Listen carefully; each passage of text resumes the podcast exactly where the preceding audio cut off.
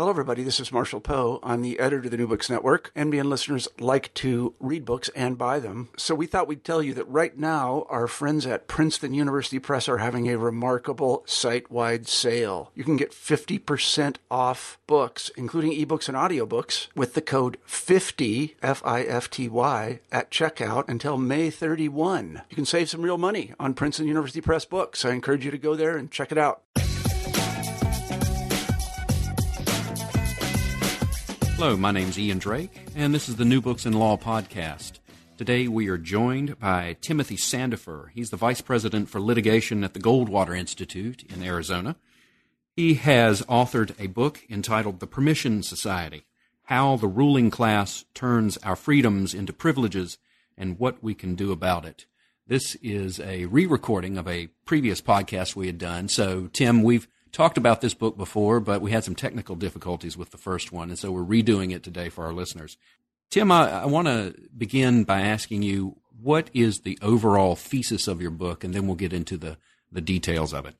The overall thesis is that uh, in a wide variety of areas of our lives, what was once regarded as a freedom, that is, that we had the right to do something as long as we didn't hurt any other person, is increasingly being regarded as a permission from the government. That is, that we're not allowed to do something until we get some form of government uh, authorization before we do it. So everything from building permits where you're not allowed to construct something unless you get government permission to gun permits where you can't possess a firearm until you get authority from the government to job permits to I, I even have an argument in the book that uh, that there are restrictions on our ability to take medicine. That if you think about it, a prescription is really a government permit that allows you to take medicine.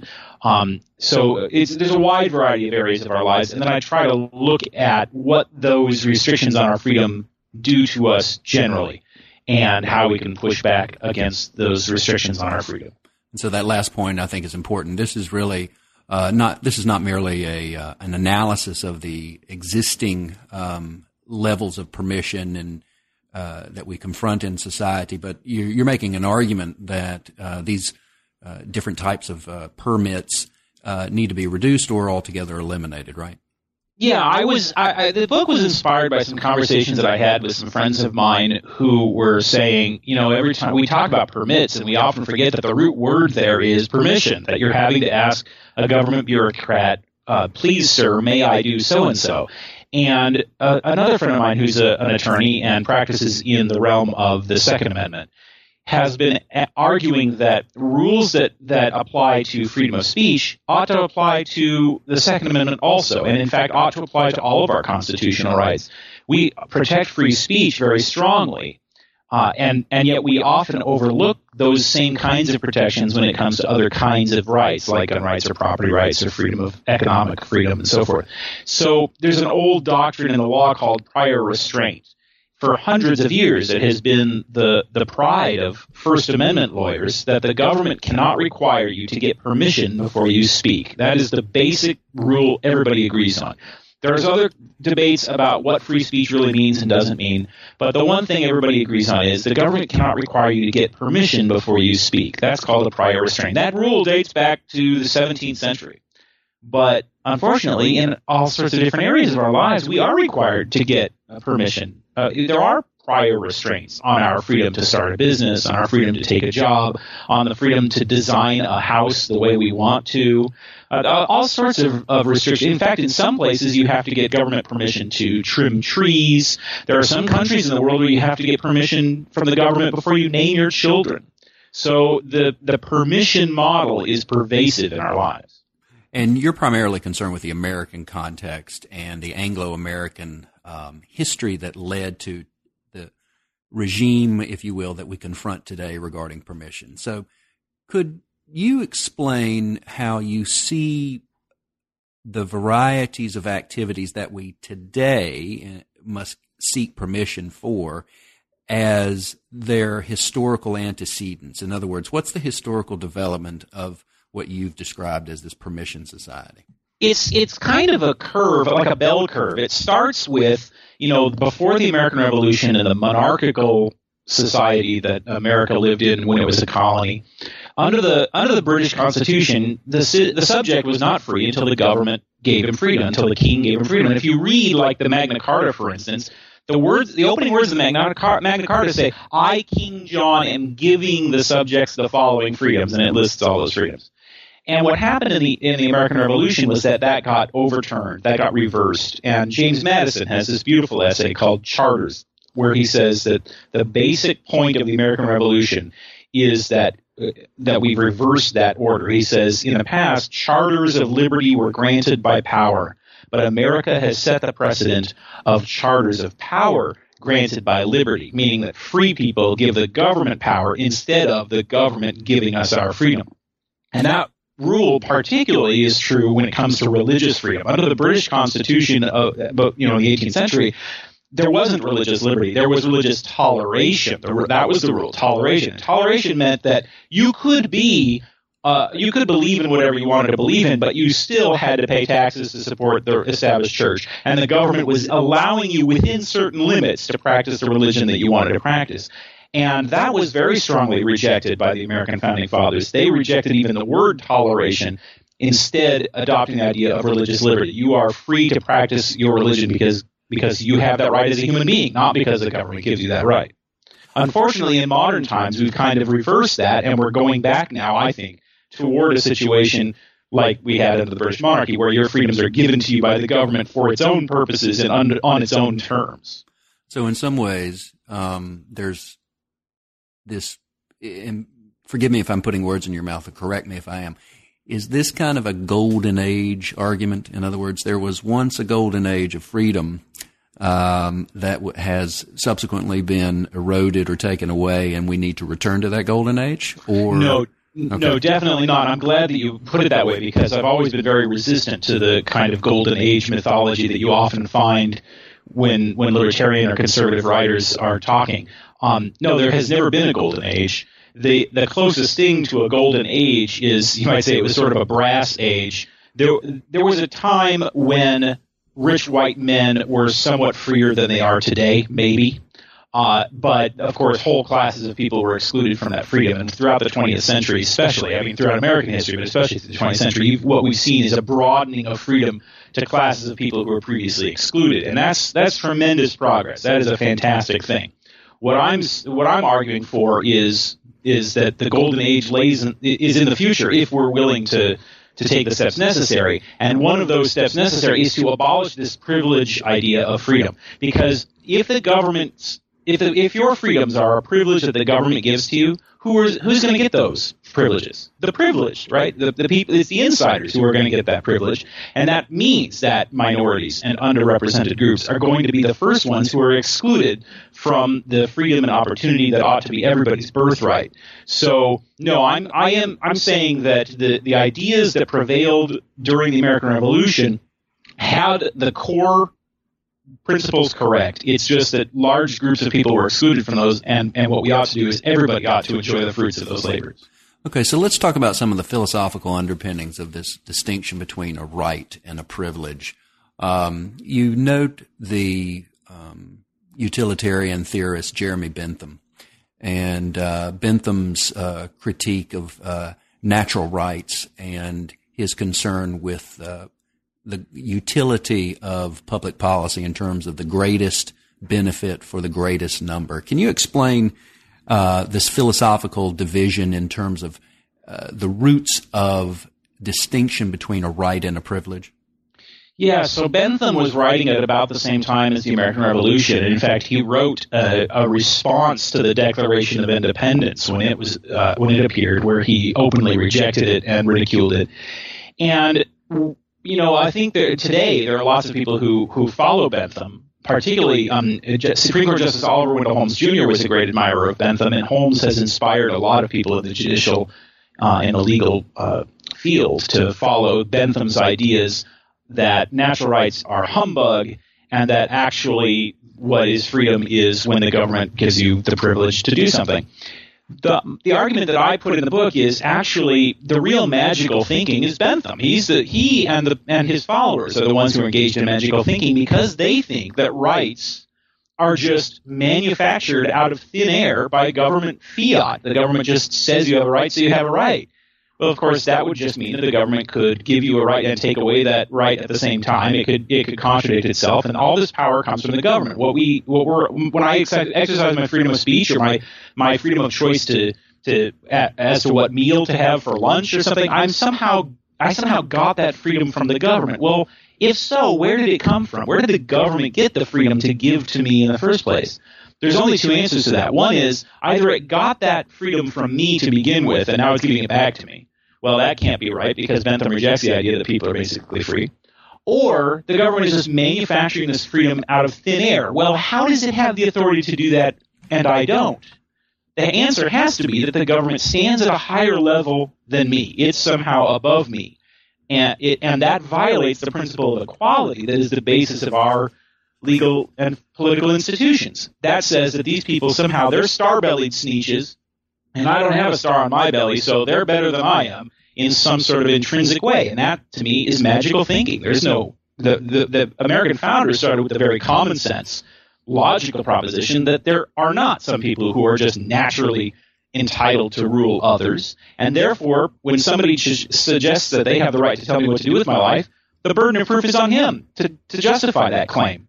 And until he can justify that claim, then I am free and I have the right to do with my life what I please. That's a very common sense, logical, scientific, even way of looking at the world. So people like Bentham and others who thought they were being so skeptical and scientific and, and logical and rational, I think they're the ones who are actually engaged in the fantastic, magical thinking. And that those of us who say all people are born free, we're the ones who have the right logical argument on our side.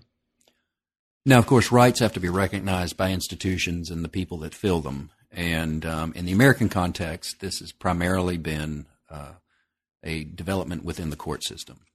Um, and especially at the constitutional level, we have this age old at this point debate regarding the nature of rights and how they're recognized. So, in terms of constitutional jurisprudence, you, are you making a very particular argument about how the court should approach conceptions of right?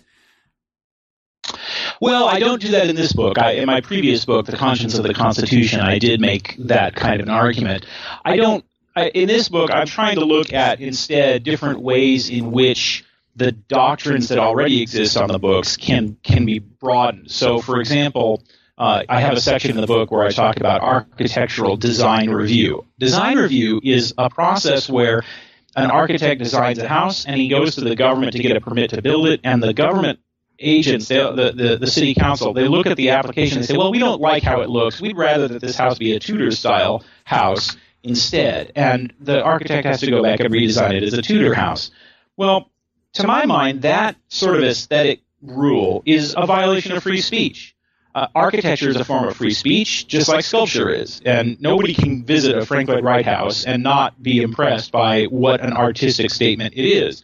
And I think if the government were to say to Frank Lloyd Wright, no, no, you have to design your house to look like a Greek temple instead, that would, I think, plainly violate his right to freedom of expression.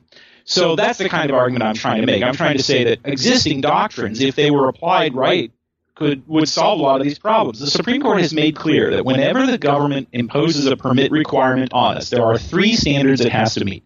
The first one is the criteria for getting or being denied the permit. The criteria have to be clear and unambiguous. Typically, they aren't, but that's the rule. They're supposed to be. The second one is there has to be a clear deadline within which you'll be granted or denied the permit that also is violated almost all the time by permitting authorities who have some sort of either a vague rule that says, well, we'll get around to your permit when we get around to it, or an endless series of hearing after hearing after hearing. The third rule is that there has to be an opportunity for real judicial review if you're wrongly denied a permit. And that also is routinely ignored by agencies at the state and federal level that say, well, if you're denied a permit, you have to go to an administrative hearing instead. You're not, you don't go to real court, you go to an administrative agency hearing. The problem with an administrative agency hearing is the, the judge is a, is works for the administrative agency. The prosecutor is paying the judge. So is, does a citizen really have the opportunity to win? Plus, the ordinary rules of evidence don't even apply in these agency hearings. And there's all sorts of ways that these agency hearings violate people's right to due process of law. So, no, I'm arguing that existing law already has the solution to a lot of these problems if we would just faithfully enforce it. Okay, so I want to get to administrative agencies in a little bit, but going back to the courts and their role, uh, especially at the constitutional level. Once you constitutionalize something, you seemingly protect it uh, forever, and um, that is not necessarily true. But it's it's difficult to overturn a precedent, and so you've noted these pre-existing rules.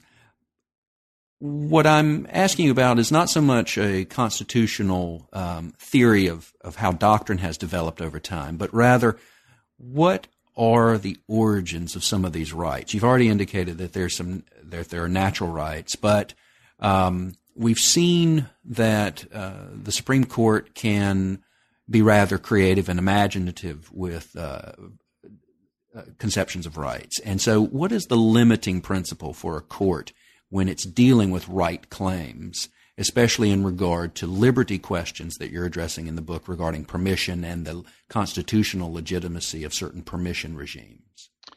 Well, my, my answer to that is probably not going to be very satisfying because I reject the the the. There's, I think today the legal world is looking for clear rules that will say judges can go this far and no further, but they're not satisfied with the answer that that's just not the way jurisprudence works. Uh, and uh, let me put it this way I think that the whole philosophical world, but particularly lawyers, has physics envy in that they want their their scholarship, they want legal doctrine to be as clear and precise and as black and white and either or as the kind of stuff that you get from physicists. The problem is most, not even most sciences are like that and especially not law, because these are life sciences. These are living sciences, which by which I mean we're talking about human beings who are living their lives in the messy real world of of the their ordinary concerns, and that means that we we would be better served to follow Aristotle's old doctrine that we should not look for exact answers to these kinds of questions to begin with. When we talk about these things, we're talking about things that are usually and for the most part true, not things that are always absolutely certain. What that means is prudence plays a bigger role in in jurisprudence, fittingly enough, than does the sort of precise line drawing exercises that that question presupposes. So, I my answer to that question is judges are limited by the checks and balances of the Constitution.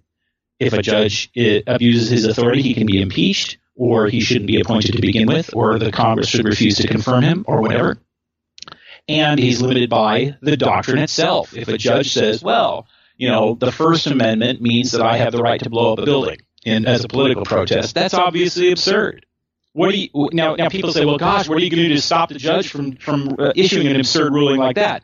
Well, the answer is the doctrine. I mean, there, there is no better answer than the doctrine. It's, that would just be an absurd ruling.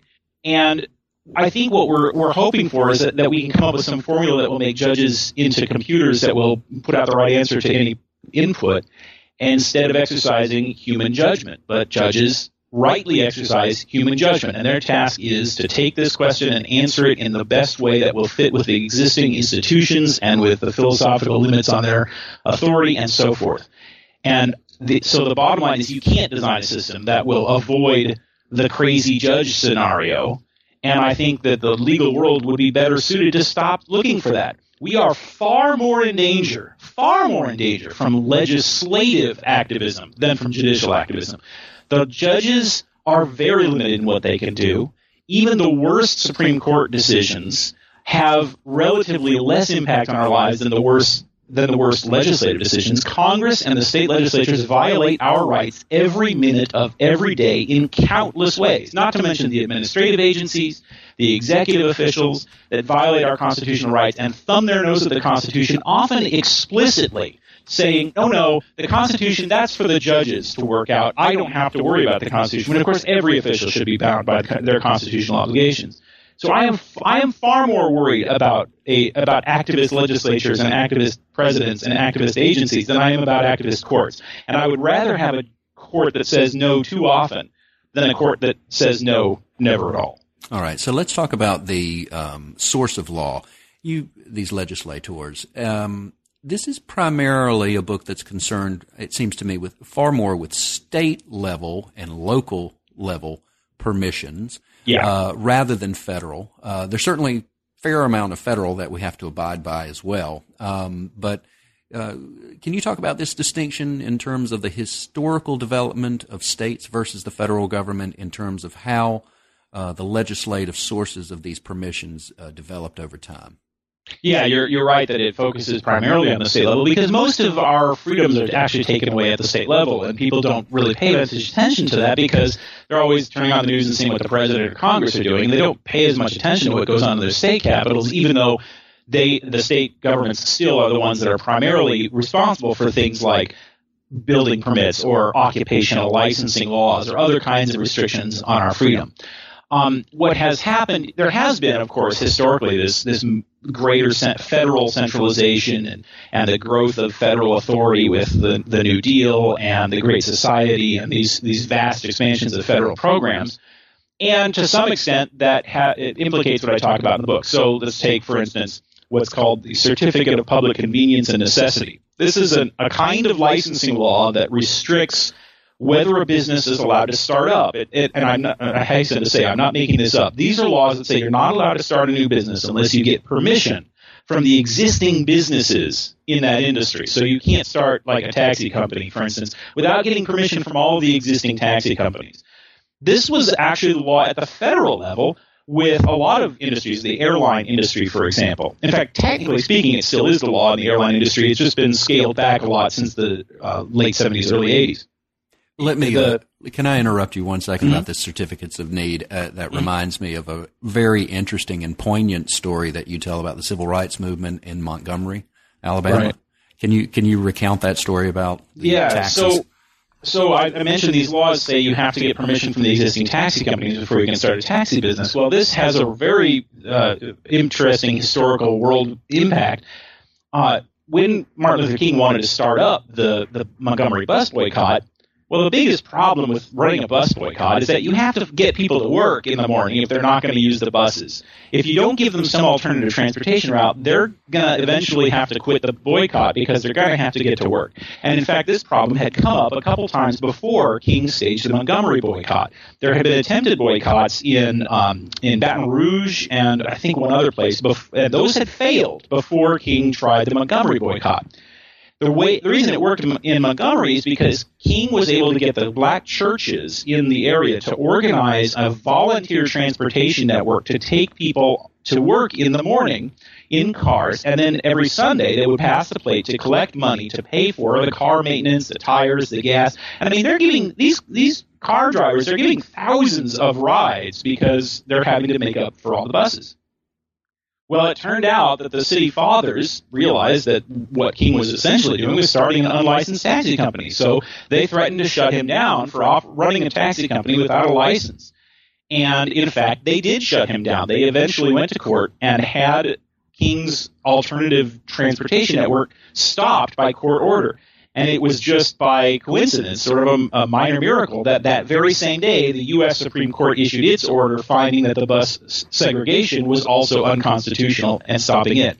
But because King had said that nobody would ride the buses until they were actually desegregated, the people had to walk for the last month or so of the boycott because they couldn't use the alternative transportation network. So here's a great example of how economic liberty and civil rights really held hands. Without being able to start up his own taxi company, King was really handicapped in his ability to protest segregation. And it was really only luck that ensured that that, that, that boycott worked. Right when it comes to federal licensing and uh, uh, federal restrictions on people's economic liberty, there were uh, pervasive certificate of public convenience and necessity laws, like the ones that regulate taxes at the state level. They, were, they existed at the federal level also until rather recently. In fact, they still exist in many circumstances, but there were restrictions, for instance, at, at, the federal level on moving companies, moving from one state to another. You had to get a license from the federal government.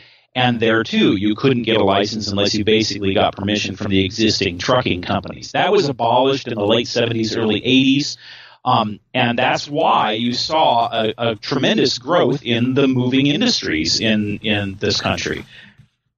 So these laws do exist at the federal level. In fact, they, they uh, hospitals also, I should mention, these certificate of need laws also apply to hospitals. You can't start a new hospital or even buy medical equipment in a lot of places without getting permission from the existing hospitals and clinics. And uh, until rather recently, that was the law at the federal level also. That was also abolished in the early 80s. But a lot of states, I think about half the states, still have those kinds of requirements on the book. So the problem that you're outlining is that um, potential new competitors, new innovators, and entrants into a market, whatever that industry may be. And it could be something um, as complex uh, as um, engineering, perhaps, or um, com- complex equipment, or as, in terms of skills, rather simple as something like floral arrangements. Um, right. And so this um, has a deleterious effect, you argue, on uh, our economy as a whole. That's right. I mean, the I, I don't draw. I'm not trying to draw a, a, a clear line and say permit requirements are never a good idea. There are some cases where they are good ideas. They're just a lot fewer than people seem to think the the play, where, where, where licensing requirements make sense is where a person is likely to harm other people. That harm is really going to be severe, and therefore, and there's no way to fix it afterwards if it happens. And therefore, it makes good sense to make uh, sure that a person knows what he's doing before he starts it. So the best example is probably driver's licenses. Driver's license is a permission is a government permission to drive on a public highway, and it makes perfect sense to require that because there are lots of traffic accidents. Traffic accidents have a very serious likelihood of killing people, and there's no way of bringing people back from the dead when they die in a car accident. So it makes sense. And a, a license, a driver's license, is a very simple system. It's objective. You have to prove that you can drive, and that's it. There's no favoritism involved. There's no lobbying or anything like that. Very simple matter. It may, you know, obviously nobody likes a DMV, but basically it does what it's supposed to do, and it's a simple thing. That's where permits make sense. The problem comes when you have permits for things like a development that might harm the speckled gnatcatcher or whatever some endangered species might be.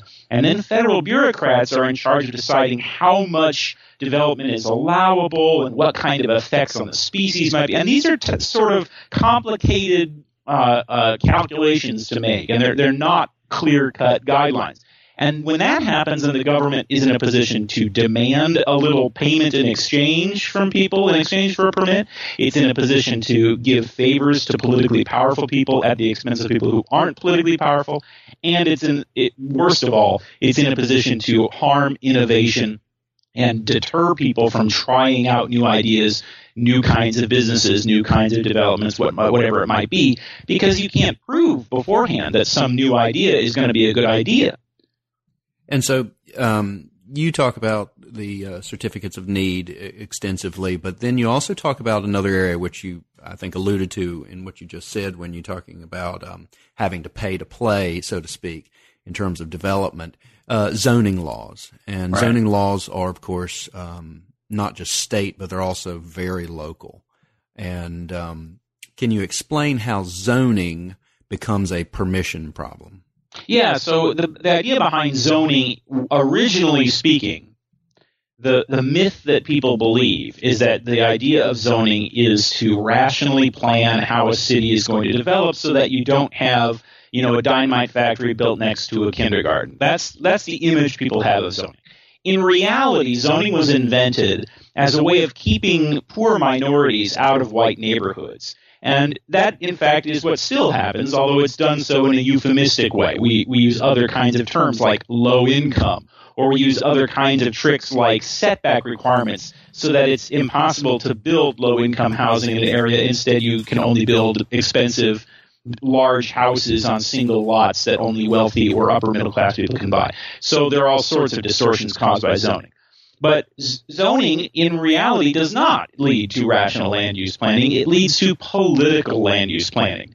And that can be rational, but it often isn't. Often what happens is zoning decisions are made by political deals or political lobbying or in the service of whatever loud group of people shows up at the city council meeting to protest, even if they are a very small minority in the community, they can often get their ways way because they're the squeaky wheel that gets the grease. So zoning turns into a tool where political officials can decide what neighborhoods should look like.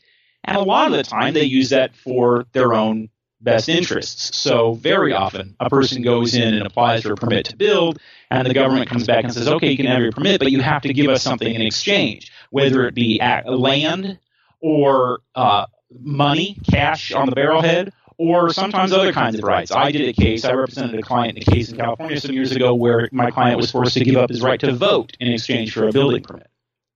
So whenever the government is in a position to give people permission to do something, that means it's also in the permission to demand in the position to demand something in exchange for that for that authority.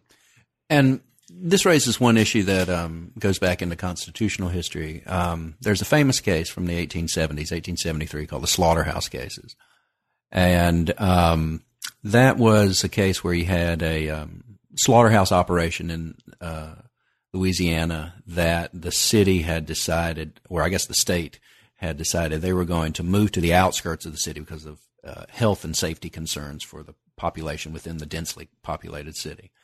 And it was challenged um, partly on claim that the 14th Amendment, which had only been in existence for about five years at that point, that the due process clause of the 14th Amendment allowed something beyond um, what had generally been understood to be its application, which was the protection of the newly freed or recently freed slaves, um, in uh, in regard to what today we think of as an economic liberty argument.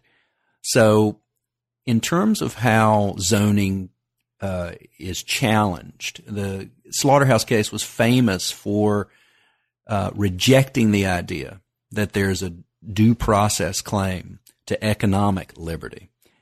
Um, now, about 40 years later, um, you have the famous Lochner case uh, from uh, 1905, where the court upheld this, and it bats this idea back and forth about whether the due process clause uh, in, uh, contains this argument or a right, I should say, for economic liberty. How, what do you think about that? Um, not just historically, but in terms of the the arguments uh, that courts should entertain in regard to economic liberty. Well, they, they certainly should protect economic liberty as a fundamental human right, which of course it is. But I, I would have to dispute um, some of your uh, descriptions of what happened in the slaughterhouse. And what happened in the slaughterhouse cases was not just a simple decision to locate the slaughterhouses in another area.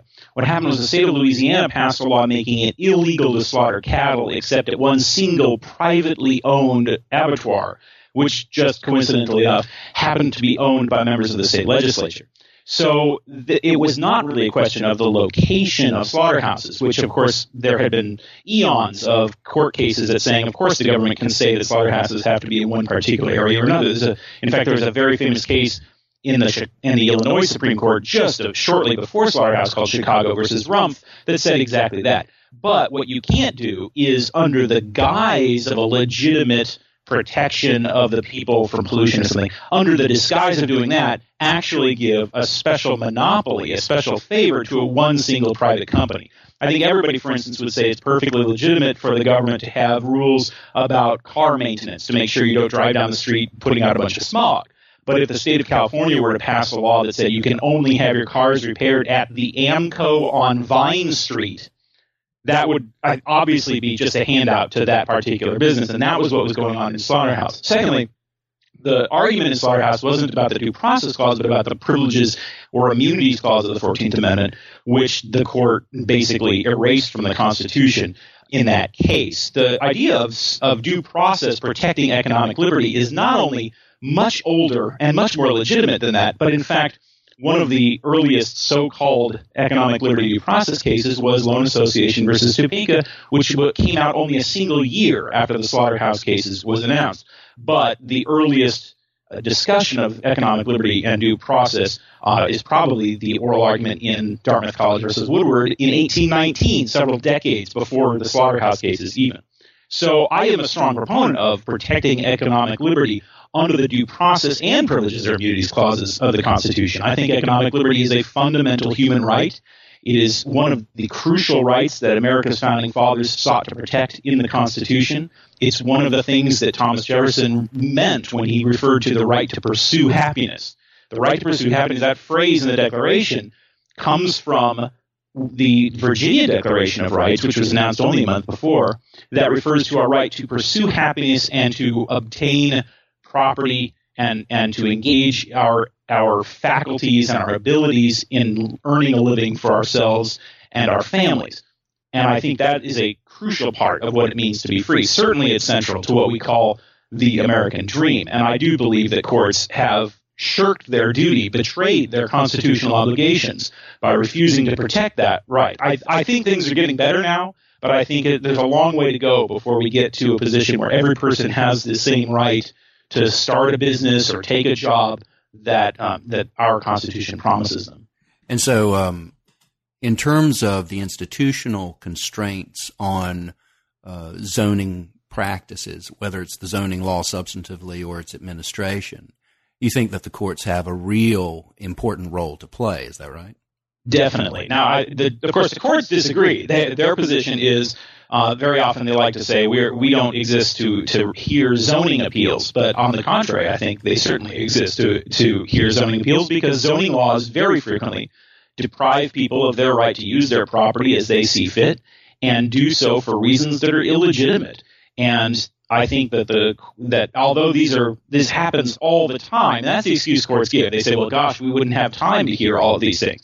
We wouldn't have time to decide all these cases. Yeah, that just shows just how pervasive the violation of our rights really is, and it's it's shameful and it ought to stop. And again, people think, oh my gosh, why then you would have chaos if people could build anything that they want to? Well, that's not true. We know, for instance, that Houston, Texas, a major city that has no zoning, uh, there's nobody going out there and, and causing all sorts of chaos and, and disaster in Houston. And if you look at, say, the, the zoning map of Manhattan today, it is every bit as chaotic and crazy as it was 100 years ago when zoning first started. It's a patchwork of uses that are, not a rational system of planning. It's just that the decisions today are made on political bases instead of on the basis of what consumers and producers actually want. Now those decisions are made by politicians instead of people. That's the only difference. And that's why I think zoning laws are typically a bad idea. And I assume that if uh, the courts did take a much more active approach to um, entertaining zoning cases, the, the argument would be that it's not a static uh, condition. In other words, the, the localities and states would respond by not enacting as much zoning if they know it's going to be struck down. Well, one certainly hopes so. For take Arizona, for example, uh, about 10 years ago, Arizona passed an ballot initiative called Prop 207 that protects people against the abuse of eminent domain and also requires the government to pay property owners just compensation when it passes laws that take away their property value, even if the government doesn't come and actually take the land. And it's been 10 years, and Arizona is a flourishing place. There is no, you know, there's no blood running in the streets because of the eradication of zoning laws or something like that. No, the zoning laws weren't eradicated. People are still regulating property use to protect public safety. It's just that now the government has to think about the cost it's imposing on people and decide whether that's worthwhile. Whereas previously, and in and what still goes on in most states is zoning officials think that zoning is free. They think that they can take away property value with impunity. And I just think that's a bad idea. Another uh, area of um, legislative and regulatory activity that you review is um, at uh, colleges in terms of yes means yes um, in regard to sexual activity. Um, can you explain what you're talking about there in terms of uh, prior restraint? Yes. So this this is one part of the of the book where I'm kind of trying uh, a bit of a radical argument, and that is, uh, you know, a lot of college campuses have been passing these rules. In fact, California passed a law that says that um, if a person, it, well, basically, it presumes people who have had sex students on college campuses presumes them guilty of rape until they prove otherwise. They have to prove that they that they obtained affirmative consent from their partner or partners at every stage of sexual interaction, and the other party can revoke her consent at any time. And and can and basically it's up to you to prove that she didn't really. So imagine that you, you know, you, you and your girlfriend go to bed together one night, you wake up the next morning and you lean over to kiss her. You have now committed sexual assault because you didn't ask her first whether you could kiss her. And the these carry serious penalties. I mean, expulsion from college can be a very serious penalty, and since these are government colleges, we're talking about government punishment that ought to comply with due process of law. Well, I'm arguing in the book that this is basically like a prior restraint rule being applied to sex that presumes you guilty until you prove that you are innocent. And of course, we've for centuries, as law, the memory of man runneth not to the contrary, as the lawyers say the rule has always been the opposite. It's always been innocent until proven guilty. And that ought to be the rule because, especially rape laws, have been abused terribly in the past to punish and abuse unpopular minorities. I mean, that was the way in the South when a black man could be executed for literally for looking at a white woman the wrong way because she could then bring a false charge of rape against him and there are these horrifying cases in our history, and I really worry about us moving back in that direction by disregarding the rules of due process and presuming people guilty of sexual assault until they prove otherwise. And so, what would be, in regard to the yes is yes uh, rules, what would be the remedy? In other words, is it a rights remedy uh, or a claim, I should say, that's made in court? because sometimes these are problems that are administrative; they're not even brought to the civil courts. Um, right. And so, what would be the remedy aside from a wholesale change of viewpoint on the part of college administrators? I think it has to be that change of viewpoint because I don't think that college faculty should be or, or, or administrators should be in the business of policing rape at all. That's a matter for the police and the courts. That's why we have police in the courts. The, the idea of of having these disciplinary tribunals and the colleges handle these cases seems absurd to me, and I think that I think they should be completely abolished, and the entire matter should be dealt with by the criminal law as it has been for centuries. Right. Okay. So I mean, you know, violent crime on college campuses is definitely not a new thing. It's been around since there have been colleges, which is about a thousand years, and that's always been dealt with by the ordinary criminal and civil laws, and I think that's the way it ought to be. And so at the end of the book, um, you make a few recommendations about how to confront this uh, permission problem. And um, you mention uh, Tocqueville and his argument regarding the power of the state in shaping us. Can you expand upon that? And then we'll talk about some of the solutions that you recommend. Yeah, Tocqueville has this wonderful and famous passage in Democracy in America where he talks about how government takes everybody into its into its hands, and although it doesn't it doesn't brutalize them, it still sort of tyrannizes over them softly and turns people into sheep, and the government is their benevolent shepherd. And I fear that we are very much going in that direction with administrative law. And I consider administrative agencies to be the, the number one threat to constitutional government in this country we and this is something that conservative or libertarian scholars have paid a lot of attention to, but I think liberal uh, and, and progressive people need to pay attention to it also because we're talking about a very undemocratic provision of our political system. This is the administrative agencies are unelected people who are not answerable to the voters and not really realistically answerable even to elected officials. A lot of these agencies are so protected that you can't even really fire the, the people who staff them. And these are agencies that are writing, essentially writing law, investigating infractions of the law, and punishing people for violations of the law, and depriving people of their right to due process in these administrative hearings. So I think it's a serious threat, and everybody across the spectrum should be worried about it. What we can do about it, well, I'm not trying to say that permits are never a good idea. There, as I said, uh, things like driver's licenses make perfect sense. The problem is that that it, it's a very slippery slope. Once you start saying, well, anything that could possibly harm people, you have to get government permission before you do that thing. Well, everything could possibly harm people. And as I give some silly examples in the book of some of the extreme arguments that have been made, people are arguing that you should have to get government permission before you have children. There's even a philosopher out there who has argued that you have to get government permission before you treat children well because treating them well creates an inequality, and the government shouldn't allow any kinds of inequality without government permission. So before you send your kid to a private school to get a better education, you have to get government permission. These are the kinds of arguments, arguments that are being taken seriously in in the colleges and universities. So. I were I, my argument is basically one that says, look, let's take a step back and say permit requirements should be the last option. There are all sorts of other better ways to regulate and protect public safety and and respect people's freedom that don't harm innovation and don't give government this dangerous power over us. So, what would be the primary institution uh, that would challenge this? For example, um, is it the legislative branch wherein you have to make appeals and persuade people that the permission approach or the precautionary approach is actually harmful. That sounds like a tough task politically, I think. Uh, or is it the courts where you have to start to change doctrine? Um, things like the famous Chevron deference doctrine, wherein agencies get a great deal of leeway in terms of their interpretive power uh, uh, regarding statutes.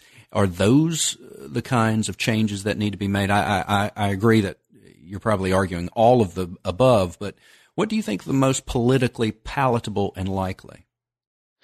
Well, that's a great question. As a lawyer, of course, I'm sort of biased in favor of going to court, but it, I think you're right. It has to be all all of these, um, all of the above. And with the legislative thing, remember, I, as I said, a lot of these, most of these restrictions are at the state level, and people, I think, underestimate the opportunities that states give us. At the Goldwater Institute, where I work, one of our main focuses is the idea of using state constitutions and state law to protect our freedom when the federal government has failed to do so. And we've come up with several innovative ways of doing this that apply to the permit requirement. For instance, we drafted legislation that prohibits any Arizona uh, regulatory agency from imposing new restrictions on economic freedom uh, unless they're absolutely necessary to protecting public health and safety. I think the legislature needs to take take back its power from these administrative agencies in just that way. Our, we, in fact, have drafted a new proposal called the Right to Earn a Living Act that protects people's economic freedom against abusive licensing rules and other restrictions on their economic opportunity. I think when there there is a role for licensing, but it, as I said, it should be at the bottom of the pile. The uh, private uh, certification rules should be uh, are a better option. You know, go have have these private companies or these private agencies, private um, uh, trade associations review whether a person is qualified or not, and then let the consumer decide. In fact, the White House, the Obama White House, issued a report just this past summer saying, making just that argument, saying that's that's a better route than licensing laws that prohibit economic freedom. So I think legislatures do need to take their power back and re- eliminate as much as possible these permit requirements. The costs of the permission society are impossible to measure because they take the form of the possibilities, the opportunities, the wealth that is never created and that never comes about. There's a famous line from the poet John Greenleaf Whittier who said, uh, the, Of all sad words of tongue or pen, the saddest are these. It might have been. The costs of the permission society are what might have been, the businesses that might have been created, the options that may have might have been made available to us that never come about because the permit requirements are too burdensome or the uh, the entrepreneur looks at the at all the paperwork he's going to have to fill out before he can try it and says it's just not worth it or whatever. We can never measure those costs, and so we have this illusion that permit requirements are a good idea because we never see what what might have been. The book is The Permission Society: How the Ruling Class Turns Our Freedoms into Privileges and What We Can Do About It. We've been joined by its author, Timothy Sandefur, and thank you, Timothy, for joining us on New Books in Law podcast. Thank you so much.